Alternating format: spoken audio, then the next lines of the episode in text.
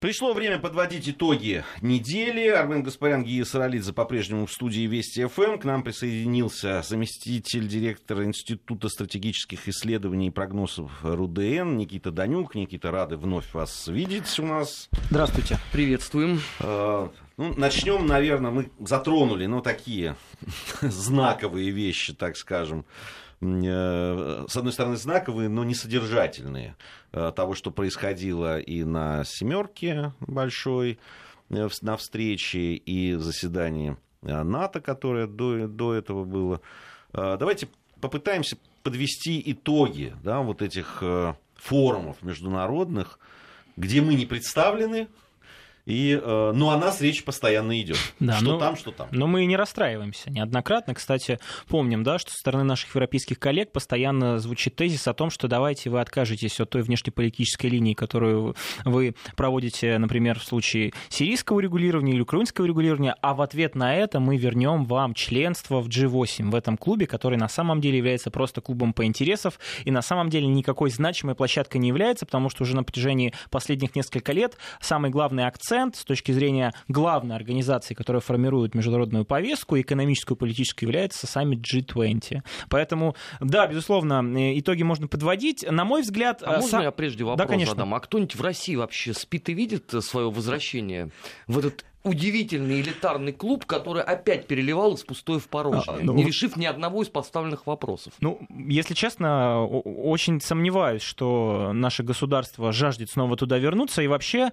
вот, этот, э, вот эта позиция, давайте вы откажетесь от своих национальных интересов, от обеспечения своих геополитических и экономических задач в обмен на бусы. То есть э, наши европейские коллеги, видимо, э, рассматривают такое государство, как Россия, один из главных мировых акторов, как своего рода, прошу прощения, аборигенов, папуасов, которым можно вот такими бусами в виде мнимого вообще членства непонятного э, в G8 завлекать. Так вот, что касается итогов этих встреч, этих форматов, на мой взгляд, в первую очередь необходимо, конечно, затронуть роль Соединенных Штатов Америки вот в этих организациях организациях. Потому что то, что было а, во время президентства Барака Обамы и та внешнеполитическая линия, которая выстраивалась вокруг Соединенных Штатов Америки, она по большому счету сейчас в Европе осталась. Но при этом сам тренд, который раньше выстраивал Вашингтон, он в значительной степени изменился, либо, по крайней мере, находится в процессе трансформации под влиянием Дональда Трампа. И в данном случае очень важную роль играют те заявления, те сигналы, которые товарищ Дональд Трамп сделал во время своего э, турне. Ну, э, собственно, хотелось бы остановиться на встрече Дональда Трампа со своими коллегами по Североатлантическому альянсу. Это один из, одна из главных встреч, которую э, очень сильно ждали европейские политики. Почему? Потому что во время предвыборной кампании, уже после того, как Дональд Трамп стал официальным президентом Соединенных Штатов Америки, он неоднократно позволял со своей стороны высказывать достаточно критичные замечания в сторону, в сторону организации, которая является, ну, на самом деле, сейчас, наверное, главным гарантом безопасности для европейских государств, потому что Соединенные Штаты Америки, понятно, они всегда были самодостаточными, но, тем не менее, европейцы очень умело на протяжении последних десятилетий пользуются вот этим военным зонтиком. Иными словами, мы отдаем Соединенным Штатам полную лояльность, будем выстраиваться во всех их внешнеполитические инициативы, а за это вы должны обеспечивать нам безопасность. Вот Дональд Трамп один из первых президентов, который поставил под сомнение вот эту так называемый пятый пункт э, устава о коллективной обороне. Э, согласно этому пункту, в общем-то, агрессия в сторону любого государства-члена НАТО будет восприниматься как агрессия в сторону всего Североатлантического альянса, и, соответственно, все участники должны будут э, отвечать на эту агрессию и защищать своего партнера. Дональд Трамп единственный президент Соединенных Штатов Америки, который во время, э, собственно, посещения этого форума не сказал об этом пункте ничего. Иными словами, на информационном уровне, на уровне сигналов он не подтвердил свою готовность ввязываться в различные авантюры, э, ну, под предлогом исполнения как раз этого устава. Чем это объясняется? Это объясняется тем, что Дональд Трамп в каком-то смысле, это, кстати, одна из немногих вещей, где он пытается быть верным своим предвыборным обещаниям, которые он давал э, своим избирателям, а именно требование к своим европейским союзникам увеличить расходы на оборону до 2% ВВП. Вот этот пункт, который был принят еще совсем недавно, там, в 2013-2014 годах, он действительно является сейчас камнем, раз, яблоком раздора среди Североатлантического альянса, потому что из 28 членов только 6, там, 5-6 стран выполняют э, эти обязательства, а именно Соединенные Штаты Америки, Великобритания, кстати, очень удивительно, Греция, Эстония и Польша. А такие государства, которые, в общем-то, определяют, скажем так, э, европейские политические процессы, такие как Франция, такие как Германия и так далее, э, Бельгия, Испания, они на самом деле очень и очень сильно отстают. Если говорить о цифрах, те же Соединенные Штаты Америки тратят на э, расходы порядка 3,5% от ВВП. Ну, это очень внушительная сумма. Так вот, в данном случае Дональд Трамп благодаря тому, что не затронул вот э, в своей речи обязательства Соединенных Штатов Америки вмешиваться в военные конфликты, очень сильно, так скажем, насторожил э, европейскую общественность, потому что сейчас э, Дональд Трамп показал, что мы готовы, в общем-то, а, а, исполнять свои обязательства только при условии, что вы тоже свои обязательства финансовые будете исполнять. И в данном случае Дональд Трамп действует достаточно целостно. То есть это одна из немногих ситуаций, где действительно его предвыборные обещания не стали расходиться с реальными шагами во внешней политике. С другой стороны, Дональд Трамп все-таки человек, который ставит приоритет не внешнюю политику. И в данном случае я все-таки не считаю, что вот это охлаждение отношений между старыми союзниками может повлиять на будущее НАТО ну, в кардинальном смысле, потому что, безусловно, Североатлантический альянс — это один из самых эффективных и удобных инструментов для того, чтобы э, сохранять свое доминирование в мире, претендовать на роль сверхдержавы и осуществлять свои геополитические и геоэкономические задачи по всему миру. Поэтому, да, сейчас наблюдается такой тренд похолодания, он связан с тем, что Дональд Трамп не хочет больше платить за своих э, европейских союзников, но тем не менее, скорее всего, вот эта связка, а, она все равно останется, и в данном случае Дональд Трамп действует в своей излюбленной манере. Он вот с помощью информационного шума, с помощью вот этих сигналов, которых он посылает, пытается оказать давление на своих коллег, чтобы показать, что он является, прошу прощения, таким доминатором, он доминирует, он приходит заявлять о каких-то вещах, которые по определению должны э, исполнять его э, партнеры европейские, ну, как младшие братья, как младшие союзники. Поэтому... Никита, а зачем ему все это? Ну, на ну, мой... ну, правда, да, а, очевидно, что позиция Соединенных Штатов как главного локомотива а, Североатлантического альянса едва ли кем-то будет оспариваться. Очевидно, что Европа, которую на протяжении там, 30 лет э, превращали в пьющего по утру оленя, ни в каких других позициях и номинациях уже участвовать не может. Она, напротив, ждет, когда же там Трамп, условно, там, или кто угодно другой обозначит вектор на ближайшие годы. Зачем Трампу лишний раз поправлять себе эту корону? А тут вступает э, в игру э, экономический фактор. То есть, несмотря на схожие геополитические интересы, несмотря на эту пресловутую э, трансатлантическую солидарность, Соединенные Штаты Америки в лице Дональда Трампа например, рассматривают Германию не как своего главного экономического партнера, с которым еще совсем недавно хотели подписать знаменитое соглашение да, о свободной торговле. И сопротивлялась Германия. Да, раз. А теперь Дональд Трамп вообще говорит о том, что мы рассматриваем э, немцев как оппонентов. И вместо того, чтобы э, обеспечивать свои обязательства в рамках НАТО и повышать, собственно, расходы на оборону, Германия вместо этого, ну я очень утрирую, но тем не менее, продолжает экспорт своих автомобилей на американский рынок, что очень сильно ударяет по американской промышленности, соответственно, по рабочим местам, соответственно, по простым гражданам, за которых, собственно, и э, так радеет, по крайней мере, пытается или делает вид э, Дональд Трамп. Поэтому в данном случае вот это перес переплетение и экономических, и политических интересов, оно э, вынуждает Дональда Трампа э, действовать именно в такой манере. Безусловно, очень еще сильно э, влияет фактор так скажем, эмоционального приятия, личностного приятия европейским политическим истеблишментом самого Дональда Трампа. Потому что если мы вспомним события, которые происходили вот в конце 2016 года и до выборов в президенты Соединенных Штатов Америки и уже после, то мы помним со стороны, американской, э, со стороны европейской политической элиты ну, информационное пространство вбрасывались тезисы о том, что ну, как же так, Дональд Трамп, что теперь делать? Мы вообще его не рассматривали как партнера, его заявление нам не нравится.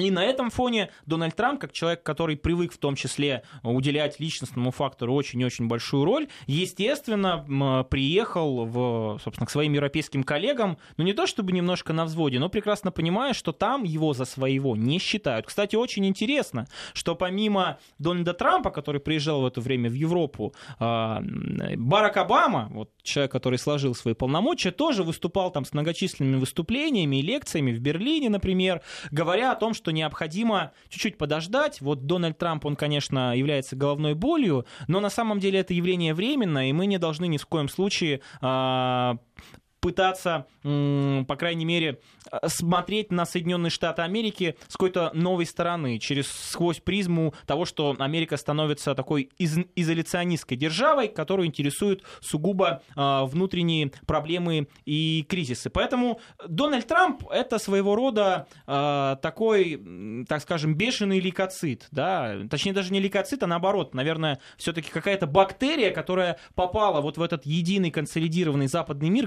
глобалистский мир, и пытается, э, ну, в силу определенных обстоятельств, определенной конъюнктуры, своих, безусловно, внутриполитических задач, а, какие-то а, процессы а, перестроить. Получится у него это или нет, ну, если честно сказать, сложно, но в данном случае мы видим, что Дональд Трамп, помимо очень серьезного сопротивления в Соединенных Штатах Америки, имеет, ну, достаточно напряженные отношения со своими европейскими коллегами. Поэтому я все-таки не считаю, что Дональд Трамп будет тем человеком, тем президентом, который переформатирует отношения внутри западного мира.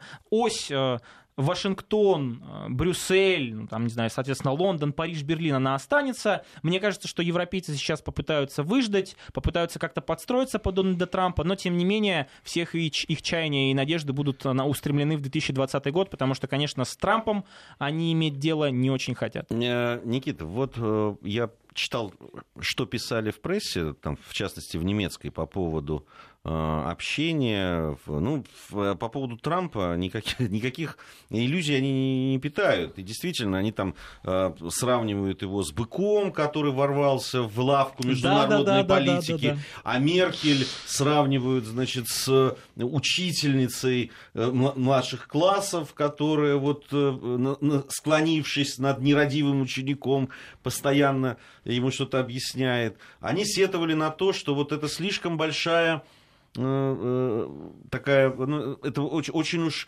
э, дорого объяснять в рамках такой, таких встреч человеку, что вот за экологию надо бороться, да, и да, причем они считают, что они вроде как объяснили Трампу, что действительно вот э, это э, надо делать. Э, ну, ну, надо, надо дополнительные какие-то усилия по поводу того, чтобы экологию, э, экологическую ситуацию выправлять. Но Трамп приехал в Соединенные, по-моему, даже еще до приезда в Соединенные Штаты, и уже сказал о том, что он склоняется к тому, чтобы э, Парижское соглашение...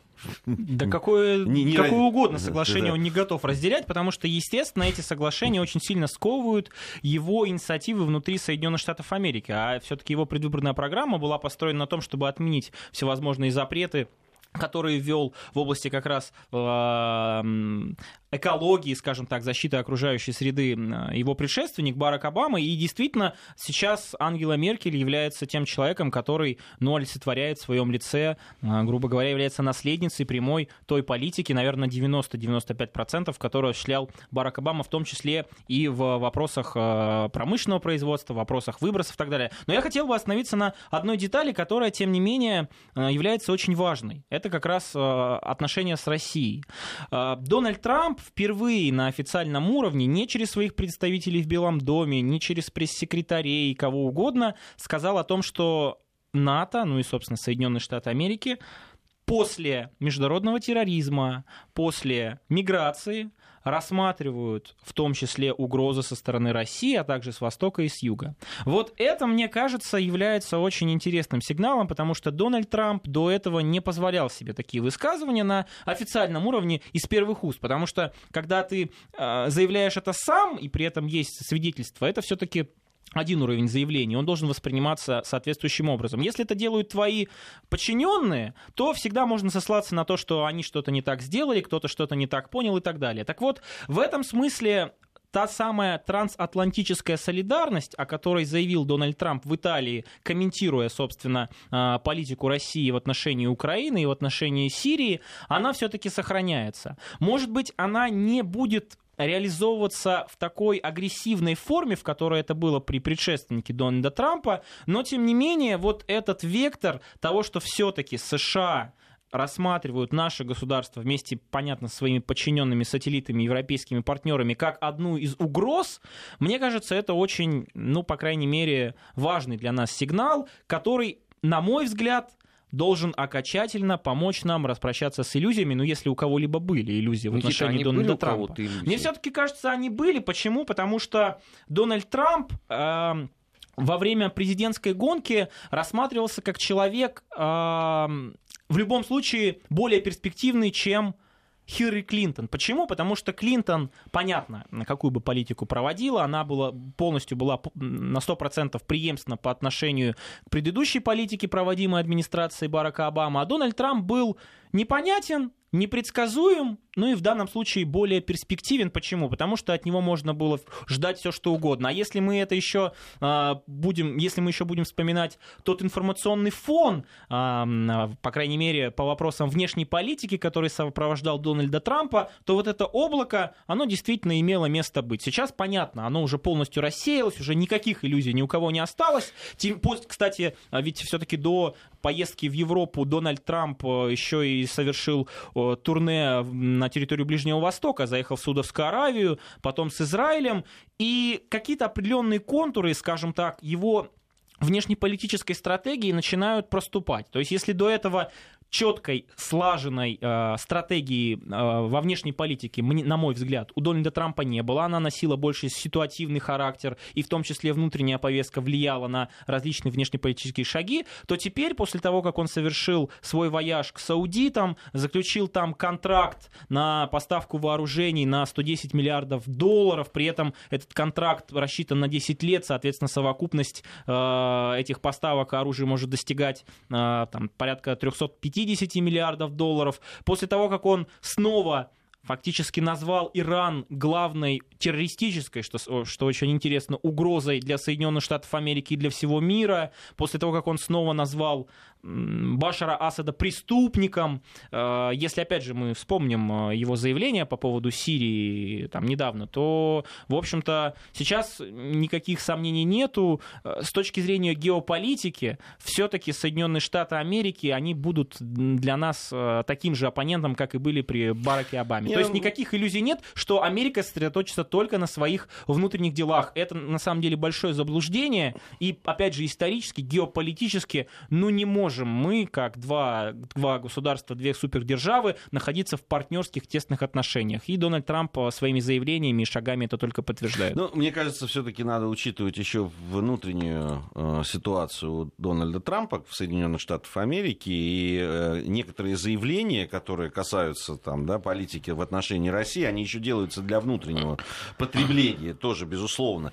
Потом ему же пеняли, что вот он своими там словами в сторону России, он э, насторожил европейских всех партнеров, и, э, и надо их успокоить. Это, ну, наверное, и в этом смысле тоже можно рассматривать его слова. Что касается там Ирана, ну, он всегда по поводу Ирана высказывался очень жестко. И, и вообще, помните, критиковал э, Обаму за сделку с Ираном и считал, и что это неправильно. Асаду он говорил про... тоже однозначно. Не про Асаду, да, ну там были слова о том, что ну там надо вот э, бороться с терроризмом. А что это, да, второстепенная так задача сохранения, да. собственно, ну, режима. Давайте вспомним, что и про Россию он тоже много чего говорил, что он не собирается признавать Крым, что э, надо добиваться там условно выполнения Э, минского формата, при этом никто не может объяснить этому удивительному что человеку. Россия не несет ответственности за исполнение, да, это уже, если честно, мне кажется, необходимо компанию специальную информационную создать, просто э, юристов грамотных, да, чтобы показать европейским и нашим американским коллегам, что Россия не является стороной конфликта, и она не может нарушать Минские соглашения. Два это, конечно, с половиной года. За это время можно было уже, я не знаю, слепо-глухонемого ребенка заставить это выучить. Слушайте, ребята, Минские соглашения ровно для этого этого там, да, и создавались со стороны Запада для того, чтобы потом говорить о том, что их не исполняет Россия. Да. Ровно для этого были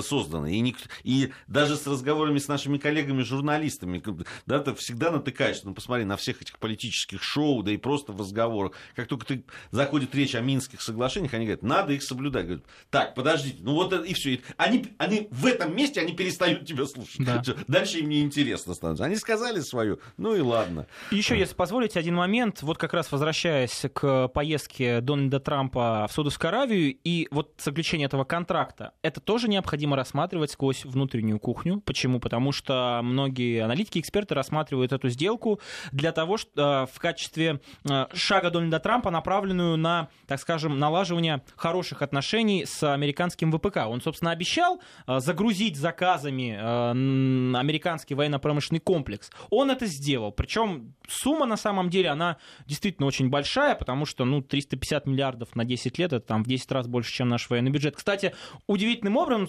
например, те же, та же Саудовская Аравия, она вообще-то не сильно испытывает большой нехватки и нужды в вооружении, потому что в 2015 году э, Саудовская Аравия заняла третье место среди всех стран по расходам на ВПК. После Соединенных Штатов Америки и после Китая даже Россию обогнала, ну, в процентном соотношении, я имею в виду. Ну, сложно отказаться. Большой дядя сказал, надо купить да, оружие. Да, поэтому, да, Дональд Трамп своей внешней политики постоянно, в том числе с помощью своей внешней политики, пытаются вот стабилизировать свое положение внутри, поэтому любой его внешнеполитический шаг необходимо рассматривать с двух сторон, с точки зрения и международной повестки, и с точки зрения внутренней я, американской кухни. Я бы вот э, то, как воспринимается сейчас э, политика именно Трампа, со стороны европейских партнеров, я бы просто хотел бы процитировать обозревателя Deutsche Welle. Она завершает свою, э, Барбара Вейзель, э, завершая вот описание того, что происходило на Большой Семерке, вот такими словами. Извините, немножко пространное, но я думаю, что она стоит того. Бывший президент США Линдон Джонсон когда-то сказал замечательную в своей грубости фразу о том, что противника лучше держать внутри палатки, чтобы он мочился наружу, а не снаружи внутрь.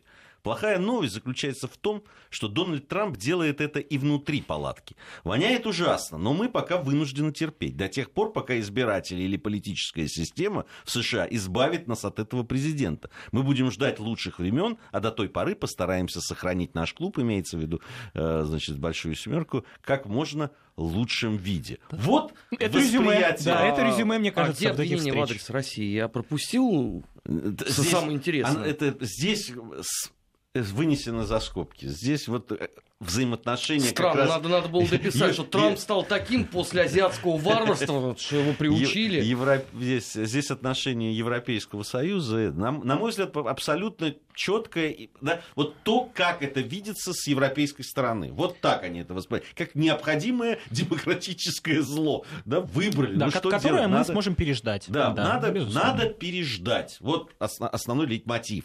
Да, чтобы не успел много наворочить. Вот там где-то где-то притормозить, где-то его будут тормозить внутри страны, где-то э, европейские партнеры. В общем, это вот, ну, а потом, глядишь, и переизберут, ну, кого-нибудь, вернее, выберут другого, и там опять начнется жизнь. Понимаешь? А тоже они же всегда привыкли, мы-то хорошие, говорили они, даже в отношении к России. Ну вот, ну что делать? Мы зависимые, говорили они. А сейчас как-то даже и неудобно получается. У нас сейчас э, будут новости, затем э, мы продолжим общение с Никитой Данюком. Я напомню, что э, это итоги недели. Сразу после новостей продолжим. Недельный отчет. Подводим итоги. Анализируем главные события. Продолжаем подводить итоги недели. Армен Гаспарян, Гия Саралидзе в студии Вести ФМ. Сегодня мы подводим итоги недели вместе с заместителем директора Института стратегических исследований и прогнозов РУДН Никита Данюк у нас в студии. Э, замечательная просто новость, заголовок, который привлек мое внимание. Э, сейчас вот прочту, и вы поймете почему. Украина вместе с Гвинеей-Бисау лишили права голоса в, ГЕС, в Генассамблее ВОЗ. Лишили, ну, понятно за что.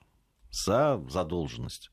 Э, поэтому Украина не смогла принять участие. Это вот э, премьер-министр страны Владимир Гройсман значит, на Кабмине объяснил депутатам. Они Значит, Они негодовали? Негодовали, что почему Киев не принимал участие в выборах генерального директора Всемирной организации здравоохранения. А Гройсман Это сказал... где Веронику Скворцову выбрали, да, насколько я понимаю? Да, из-за... Ну, а почему они возмущались, как ты думаешь?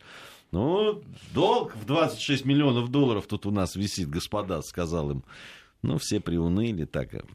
Это я просто, ну, не, не то чтобы там обсуждать это серьезно надо, но такой переход к, к тому, что происходит э, э, на Украине. Все, все чаще э, в политике украинской такие вот возникают некие волны, да, там отменим Э, железнодорожное сообщение с Россией, там, поставим вопрос о визах там, и так далее. Ну вот мы да, обсуждали буквально две недели назад, по неделю назад это э, какие-то новости о том, что вот следующий шаг, видимо, там. Потом все как-то вот информационная волна, видимо, на которую больше всего рассчитано это все, спадает, и вроде и, и все, и ВОЗ поныне там. Нет, а ты, к чему, сейчас, подожди, ты, ты к чему призываешь? Я, не, я ничего Чаще не призываю. Нас, наши советы с тобой я, слушали. Я, я, мне, э, просто я хочу понять, да, в какой стадии сейчас э, мы находимся э, отношений с Украиной. Ну, или они с нами. Да, потому что ничего конкретного не происходит. Все на уровне э, там, шума, особенно в средствах массовой информации, в ТВ, в социальных сетях и так далее. Э, нет, нет политики.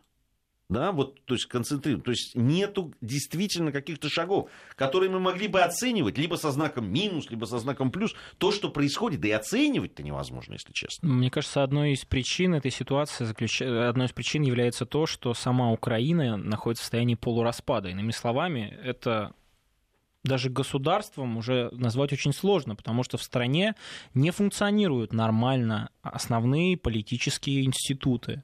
В ну, стране... Как, а Верховная Рада, ну, которая там законы штампует. Она нам... может штамповать сколько угодно, но реальность просто показывает, что, например, единственной политической силой реальной на Украине сейчас являются вот эти нацистские бандформирования. Потому что Никита, на них могут... Это не бандформирование, ну, теперь я отчасти даже никак... э, МВД. Украины. Ну, это, Они кстати, все аффилированы да, туда. Это, это, кстати, очень интересный ход, потому что когда, э, собственно, и МВД Украины, и э, Служба безопасности, и СБУ, и ВСУ не могут справиться с вот этими э, товарищами, действительно, проще лучше их принять в свою структуру для того, чтобы показывать хоть какую-то видимость контроля. Потому что сейчас на Украине, ну, мне кажется, не то чтобы анархия, но, если честно, называть некогда очень сильное, мощное, развитое государство настоящим государством нельзя. И как раз из-за слабости вот этих государственных институтов, мне кажется, и на уровне внешней политики, и внешнеэкономических отношений э, мы не можем наблюдать, в том числе из-за этого,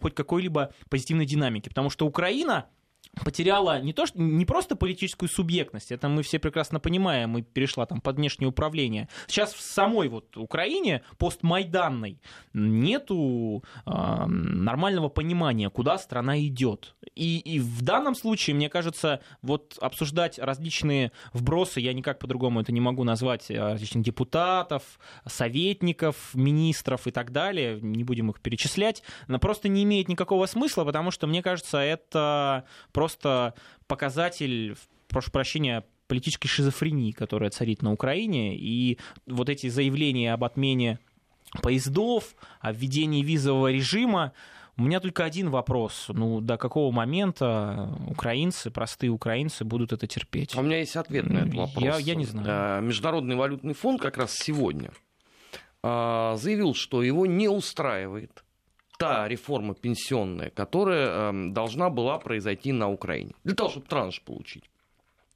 И эти замечательные люди из МВФ, дай им бог здоровья, как и всегда, они сказали, надо сократить пенсии на 30-40%. Вот с учетом того, что нынешнее э, положение дел таково, что пенсии не хватает на оплату ЖКХ, еще минус даже пусть 25%, я не понимаю, э, что там будет тогда происходить. Это будет форменный коллапс, форменная гуманитарная катастрофа. Но вопрос-то остался тот же самый. А, в свете а, вот этого сборища министров на яхте а, G7, понятно, что они все отойдут в сторону.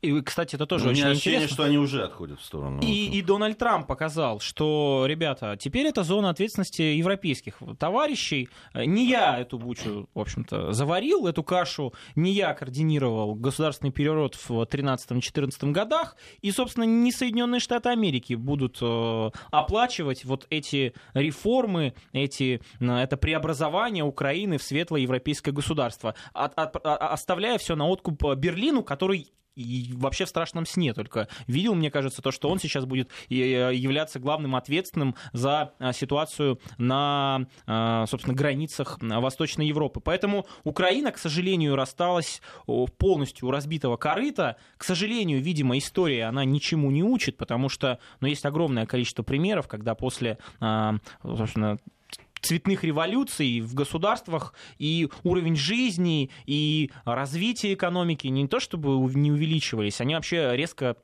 падали. И в данном случае то, что происходит на Украине, мне кажется, это вообще какой-то эксперимент, в том числе и социокультурный. Потому что помимо э, резкого падения, ну, понятных э, показателей уровня жизни, ВВП, э, значительного роста э, тарифов ЖКХ и так далее, существует ведь ну, прямо скажем, культурная агрессия в отношении простых украинских граждан, которая заключается в тотальном, в попытке э, оторвать окончательно Украину от, э, в общем-то, русского мира, от России, без которой, в общем-то, немыслима даже история Украины и сама государственность Украины. И все это происходит на фоне попыток, я не знаю, выставить э, украинское государство в мировом информационном пространстве как, э, в общем-то, неофита, который идет навстречу вот этой европейской мечте и ценностям и скоро окажется в очень сплоченной, хотя не знаю, о какой сплоченности можно говорить, европейской семье. К сожалению, это трагедия, и вот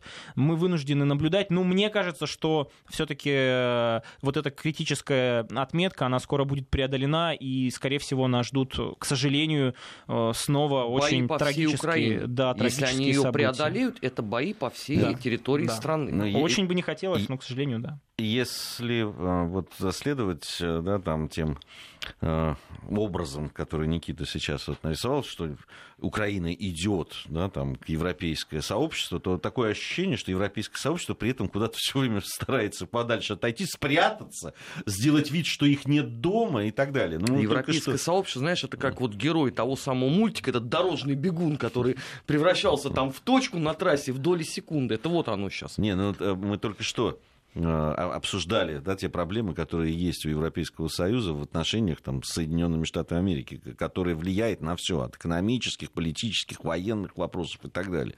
А, да, и, и заниматься сейчас э, там, проблемами страны, которая и с точки зрения -то европейцев тоже, и как политических, так и просто граждан, да, то, что там происходит, для них это очень странно, так мягко э, скажем, потому что Э, ну, так, там же продолжаются типа, последние кадры вот эти были э, с э, попыткой там опять люстрации, это у них называется, да, или что, когда они опять в, в Э, мусорный бак да. пытались... Э, в общем, пытались засунуть. Но, мне кажется, это, это отражение уровня политической культуры, европейской, видимо, политической культуры, в, в которую э, Украина пытается э, быть встроена. Но при этом Соединенные Штаты Америки, они недвусмысленно посылают сигналы самим украинцам. Э, самой, точнее, не украинцам, а политической элите, руководству во главе с Порошенко. Вот было заявление о том, что США больше не будут предоставлять безвозмездные военные субсидии, да, собственно, транши да. да, будут кредиты, соответственно, а сможет ли украинская экономика ну, вообще э, переварить эти многочисленные кредиты, учитывая, что у нее огромное количество займов и уровень госдолга, ну, в, просто в геометрической прогрессии возрос по сравнению с 2014 годом. К сожалению, э, Украина из некогда процветающего государства, я имею в виду, по крайней мере, тот потенциал, то наследие, которое осталось у Украине от э, советского прошлого, она превратилась, ее называли же восточноевропейской Германией, да, по совокупности потенциала промышленного, интеллектуального. Да и что она превратилась по сравнению с многими восточноевропейскими Абсолютно. странами. Она превратилась фактически в колонию, в аграрную колонию. Кстати, ведь это тоже очень интересно. Многочисленные транши, которые предоставляют западные коллеги украинцам, они ведь происходят на фоне чего? На фоне либерализации законодательства земельного. Иными словами, сейчас земли продали. Ну, фактически. Не, ну, не, лес, принят, лес... не принят пока ну, ну, я уверен, что, скорее всего, Он до этого ради, дойдет, да. конечно. Что не принят пока. Э, лес, в общем общем-то, отдали на откуп европейским компаниям и так далее. Ну и в данном случае, конечно, заложником всей этой ситуации а, становятся простые люди, которые, к сожалению, вот вынуждены были столкнуться, а, ну, прямо скажем, с, ну, я не скажу, наверное, с геноцидом, да, ну, который почему это делает. так и есть? Если но... мерками он, то это геноцид, но... то, что на юго-востоке. Продолжим, мы продолжим да? совсем скоро. Совсем скоро вернемся, и э, будет у нас еще возможность поговорить. Недельный отчет. Подводим итоги. Анализируем главные события. Продолжаем подводить итоги недели. Армен Гаспарян, Гия Саралидзе в студии Вести ФМ. И сегодня у нас в гостях заместитель директора Института стратегических исследований и прогнозов РУДН Никита Данюк. Ну, э, наверное, будет неправильно, если мы, подводя итоги недели, не скажем об уходе человека, которого часто вспоминали, вспоминают и, наверное, будут еще вспоминать его высказывания России о том э, значении, наверное, э, да, даже, даже сравнивая тех людей, которые занимались раньше да, политикой и нашей страной, и тех, кто сейчас это делает. Тем более Армен возмущался в прошлой части нашей программы по поводу, что таких людей до сих пор, допустим, Дональд Трамп так и не назначил. То есть человека, который бы занимался э, и был специалистом по э, Восточной Европе, по России, просто нет. Збигнев Бзижинский ушел 89 лет, да, по-моему, ему было. А, очень часто его вспоминали, его, выраж... его слова о нашей стране, ну, о СССР тогда он и о России высказывался. А, Никита, ну, что вы скажете про этого человека? Вы разные, надо сказать, можно было в социальных сетях, в интернете почитать разные отношения разных политологов к этому человеку. Э, я как человек, который связан в том числе с такой наукой, как международные отношения, могу сказать, что в российском экспертном э, пуле, ну или, по крайней мере, в академическом, Збигнев Бжезинский, безусловно, является очень влиятельной единицей, некой монадой, на которого принято ссылаться, это является хорошим тоном, и это это говорит о том, что действительно это человек, который заслужил за свою долгую жизнь реноме человека, который мог определять э, действительно направление внешней политики. Хотя, если не ошибаюсь, э, занимал пост советника по национальной безопасности Збигнев Дзержинский с 77 по 81 год, по-моему. У Картера. То есть, У Картера. То, да, то есть, грубо говоря, в общем-то, это не так уж и много, это не такой большой срок, благодаря Знавали которому... Мы да, людей, которые но тем не менее, были. да, но тем не менее, Збигнев Дзержинский действительно остался человеком, который у нас ну, ну, например, вот у меня ассоциируется, к сожалению, с э, очень эффективно разыгранной комбинацией так называемой э, афганской вот этой уловки, да, то есть а, не секрет же, что Збигнев Бежинский является одним из инициаторов вот э, этой, этого проекта э, геополитического втягивания Советского Союза в Афганистан для того, чтобы, ну, так скажем, ослабить своего главного оппонента, ну и, собственно, с помощью этой военной авантюры потом э, в том числе одержать победу в холодной войне. Хотя официально, конечно, мы не признаем то, что в холодная война нами проиграна, но тем не менее те же Соединенные Штаты Америки и тот же Збигнев Бжинский неоднократно говорил о том, что вот мы являемся победителями, и он является как раз тем человеком, который внес очень посильный вклад. Что касается э, Збигнева Бжинского и его взглядов, э, ну, человек, если мы посмотрим на его биографию, это, это человек, который с самого детства все-таки был воспитан скажем так, в вот этом информационном фоне, ну, я не могу сказать, что ненависти, да, но, по крайней мере, крайнего неприятия русских и Советского Союза, потому что... Э, со стороны польской миграции или со стороны западных кругов? А, в, а Удивительным образом, э, иммигранты с Восточной Европы, которые, э, собственно, иммигрировали в Соединенные Штаты Америки в там, 30-е, 20-е, 40-е годы, они смогли стать вот той управленческой элитой, а, которая потом определяла очень многие процессы в Соединенных Штатах Америки. Збигнев Бежинский как раз был одним из тех людей, который э, в том числе привнес во внешнюю политику Соединенных Штатов Америки свои, скажем так, ну если не личностные какие-то предпочтения и характеристики, но тем не менее они очень сильно на него влияли. При этом Збигнев Бжезинский это государственный деятель, который так или иначе, ну, действительно а, пытался создавать определенные контуры, определенные а, проекты геополитические. Ну, чего стоит только э, фраза, которая была им произнесена по поводу того, что необходимо оторвать Украину от России, и без Украины э, Россия никогда не станет э, снова империей. Ну, посмотрите, ведь эта фраза фактически стала императивом, да, такой, таки, таким концептом, на котором основывались э, внешнеполитические шаги Соединенных Штатов Америки на протяжении последних, ну, наверное, 20, да, 25 лет. То есть, иными словами, это человек, который э, в каком-то смысле направлял э, внешнюю политику Соединенных Штатов Америки, давая ей определенный необходимый идеологический базис, вот этот фундамент. Э, что касается его роли э, в истории, то, на мой взгляд, ну, я не могу отрывать э, Збигнева Бжезинского от того, что он, собственно, сделал с Советским Союзом, пытался делать, да, и с нашим государством.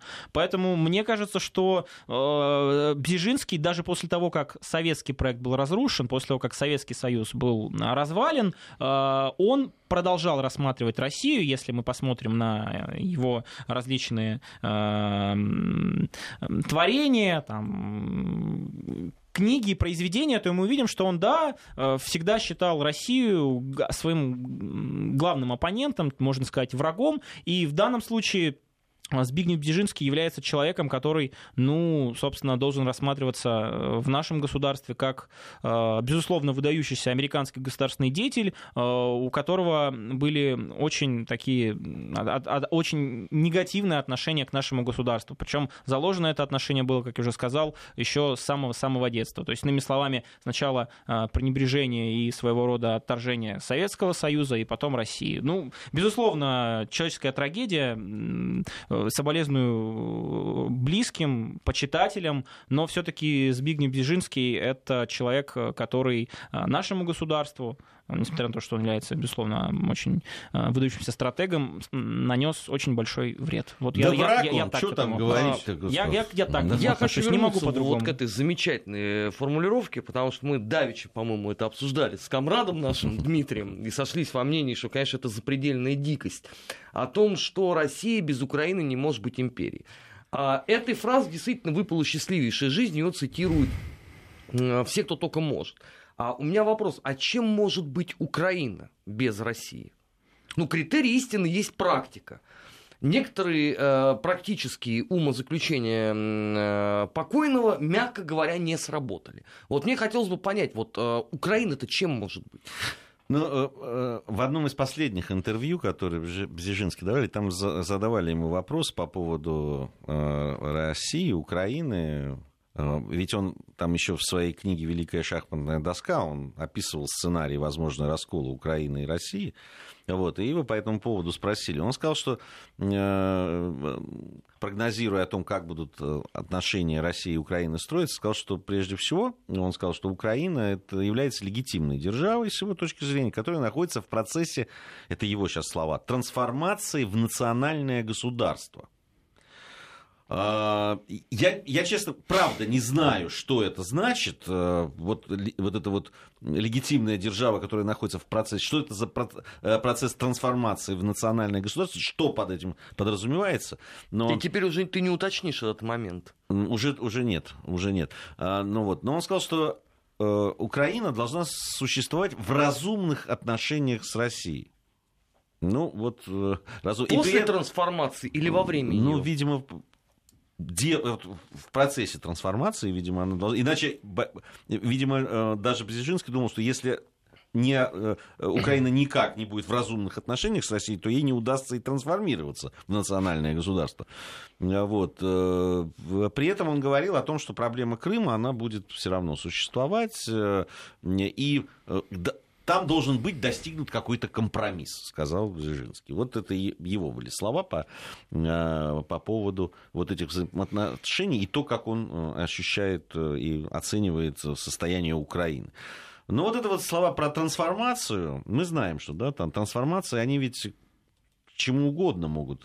Чем закончится та или иная трансформация, никто особо предсказать не может. Ну, мы уже видели, какие трансформации происходили в Грузии. Ну, собственно, лучше тебя-то об этом вообще никто не расскажет. Да, не, ну вот на выходе, да, Грузия лишилась двух регионов.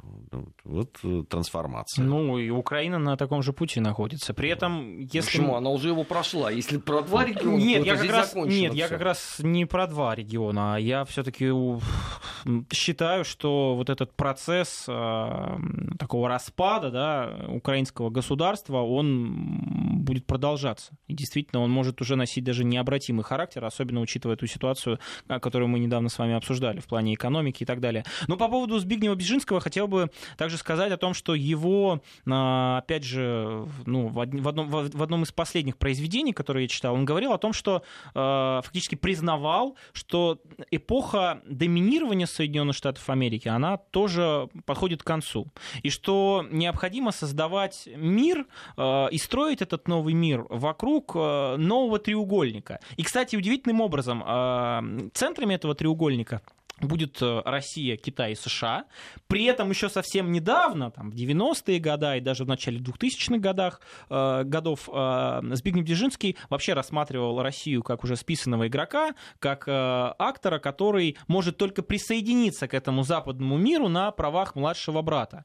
Э, вот говоря о трансформации, мне кажется, что украинская трагедия и украинский кризис, он в том числе способствовал ну, если не трансформации России, то, по крайней мере, изменил очень сильно вот эту геополитическую конъюнктуру. Э, не исключено, что именно украинский кризис дал определенный толчок, ну, нашему государству, со мной можно не согласиться, благодаря которому мы вернулись на мировую арену, на действительно глобальный уровень, и сейчас являемся актором, без которого решение ни одного глобального вопроса просто невозможно. Потому что после Украины, после ответа э, последовала Сирия, теперь мы видим, что Э, Россия является краеугольным камнем вообще и во внутренней, и во внешней политике США. То же самое происходит и в Европе. И в этом смысле вот эти проекты, они могут дать, собственно, и обратный эффект, чего, наверное, Збигнев Бежинский никак не мог предугадать в своих знаменитых работах. Спасибо большое, Никите. Мы говорим. Заместитель директора Института стратегических исследований и прогнозов РУДН Никита Данюк, напомню, был у нас в гостях. Совсем скоро мы будем уже анонсировать те